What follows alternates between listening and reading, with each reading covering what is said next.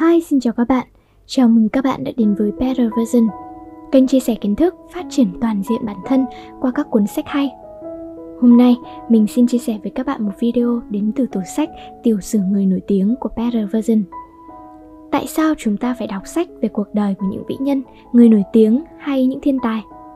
Bởi vì chúng ta có thể tìm hiểu được rất nhiều cuộc đời, học được ở họ sự tinh nhuệ trong trí tuệ hay là sức mạnh để đối mặt với những khó khăn trong cuộc sống và chúng ta còn có thể biết cả những nhược điểm của họ mà giúp cho mình bớt đi đường vòng. Ngoài ra, việc đọc tiểu sử cuộc đời của những con người trí tuệ còn đưa chúng ta đến với một tầm nhìn vĩ mô vượt ra ngoài cái giới hạn cá nhân của mình. Nói chung, việc lựa chọn sách của better version rất đa dạng và phong phú. Và những cuốn sách về tiểu sử của người nổi tiếng cũng là một lựa chọn ưu tiên của mình. Hy vọng video ngày hôm nay sẽ có thể mang đến cho bạn nhiều điều bổ ích. Hôm nay mình xin chia sẻ một bài mang tên Người giỏi thực sự sớm đã lựa chọn lối sống tối giản thông qua cuốn tiểu sử Steve Jobs. Mời các bạn cùng lắng nghe.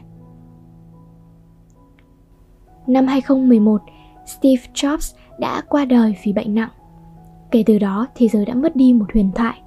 Sau khi ông ấy ra đi, cuốn Steve Jobs A Biography, bản dịch tiếng Việt là tiểu sử Steve Jobs – là cuốn tiểu sử chính thức duy nhất được sự đồng ý của Steve Jobs do cựu thư ký tòa soạn của tạp chí Time biên soạn đã được ra mắt. Và sau đó, cuốn sách này đã trở thành cuốn sách bán chạy khắp trên thế giới. Trước khi mà cuốn sách này được công bố, trong mắt mọi người, Jobs như là một thiên tài bí ẩn.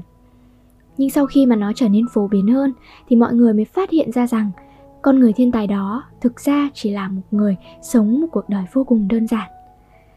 Đúng như là câu danh ngôn mà Steve Jobs đã lấy làm kim chỉ nam khi mà thiết kế các sản phẩm của Apple. Đơn giản là nét tinh tế tối thượng. Đối với cuộc sống cũng như vậy, một cuộc sống càng đơn giản mới là một cuộc sống càng chất lượng.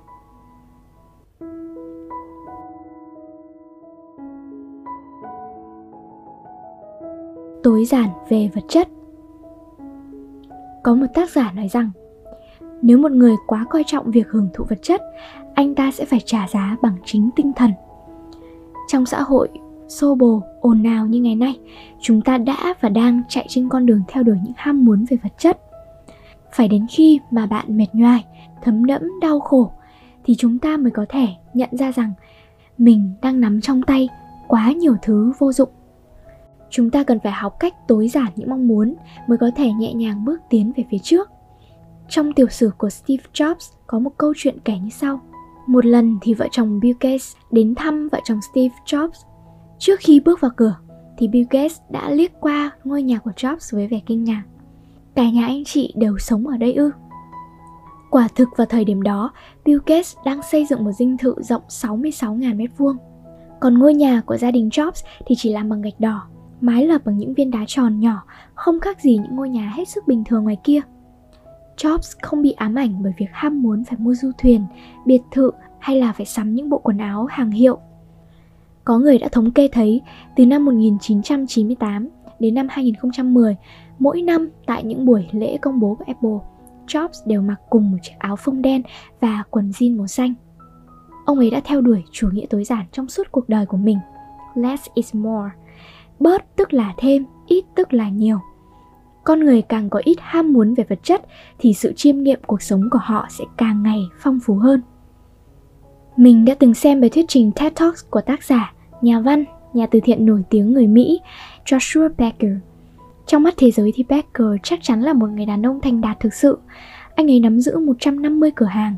Khi mà tuổi còn trẻ thì đã có thể tùy ý mua sắm xe hơi sang trọng, biệt thự hay bất kỳ sản phẩm cực kỳ đắt đỏ mà anh muốn – Tuy nhiên, những ham muốn về vật chất vô tận đã khiến cho anh ấy cảm thấy mệt mỏi trong việc theo đuổi sự giàu có.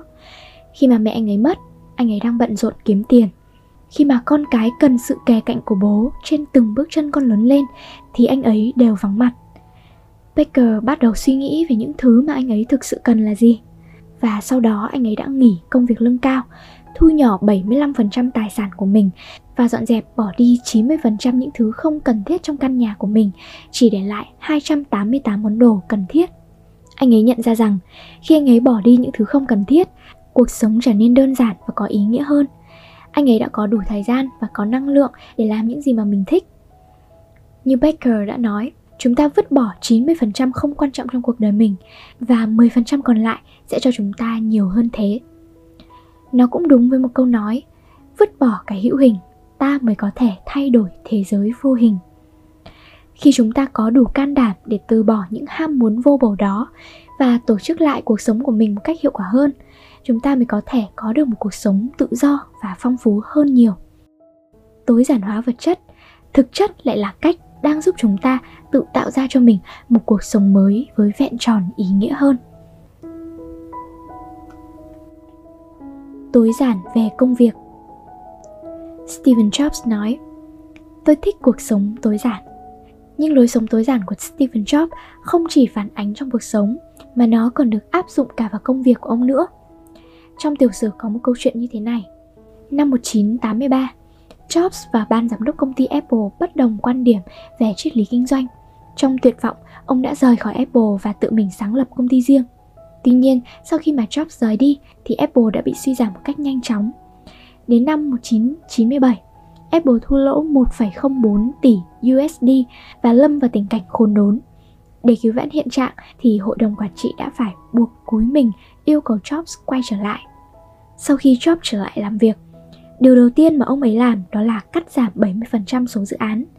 Ban lãnh đạo thời điểm đó bày tỏ sự không hài lòng mạnh mẽ với động thái của Jobs. Nhưng ngay sau khi mà Jobs kiên quyết cắt bỏ những dự án vô bổ này, Apple đã sống lại. Giá cổ phiếu của hãng đã tăng 33%, giá trị thị trường cũng tăng 830 triệu USD. Đối với Apple, Jobs cũng theo đuổi sự đơn giản, từ quản lý công ty đến thiết kế sản phẩm hay là quảng cáo chiến dịch chỉ với một câu tất cả đều cần làm từ sự đơn giản. Và kết quả là iPhone 4 tối giản đã mở ra một kỷ nguyên mới cho điện thoại thông minh trên toàn cầu. Những thứ càng đơn giản thì càng cao cấp, đây chính là niềm tin thiết kế của Jobs. Hình thức bên ngoài càng đơn giản thì trí tuệ bên trong của nó càng cao, vì nó không phụ thuộc vào hình thức nữa mà đã dựa vào trí tuệ. Đó là lý do vì sao Apple rất thành công. Bởi vì đơn giản cực độ chính là thể hiện một trí tuệ lớn sự đơn giản đến tối thượng chứa đựng bên trong một vẻ đẹp tuyệt vời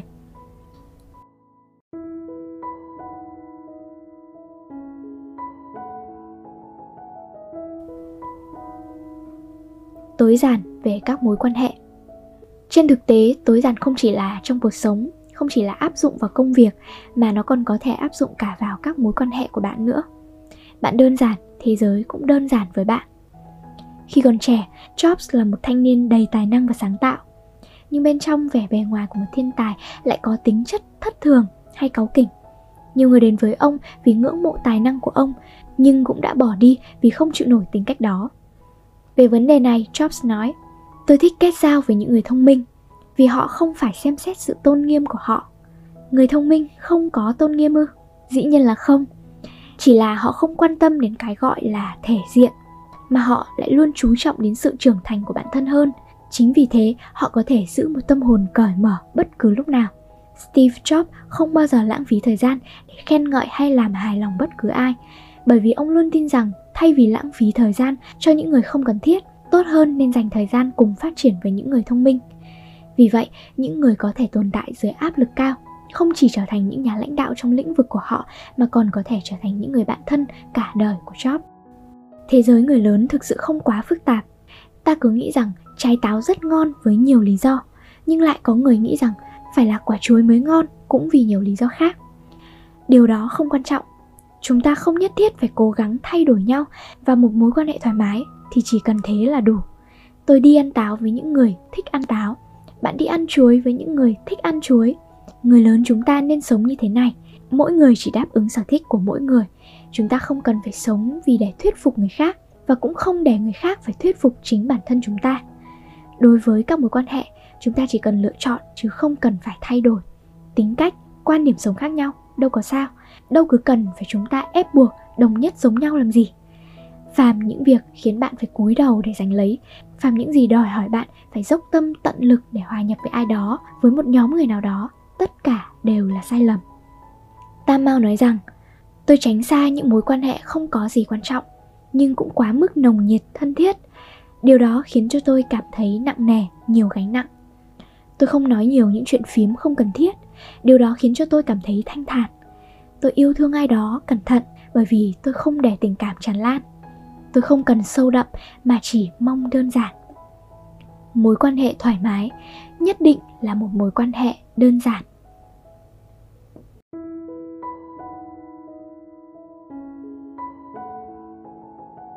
Tối giản cuộc sống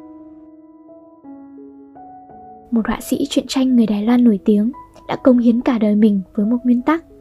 Sống một cuộc đời giản đơn nhất làm những gì giàu tinh thần nhất. Mỗi ngày nếu mà ông chỉ ăn một bữa cơm thì ngay cả bánh bao với đậu hũ non ông vẫn cảm thấy rất ngon miệng. Nhà triết học Hy Lạp cổ đại Epicurus, người đã khai sinh ra thuyết Epicurean, một trường phái tư tưởng triết học duy trì niềm vui, một cuộc sống thanh bình mà không có nỗi đau và sự sợ hãi. Ông có rất ít tài sản và hàng ngày chỉ ăn bánh mì, ô liu và nước. Vào những dịp đặc biệt thì sẽ có thêm một chút phô mai.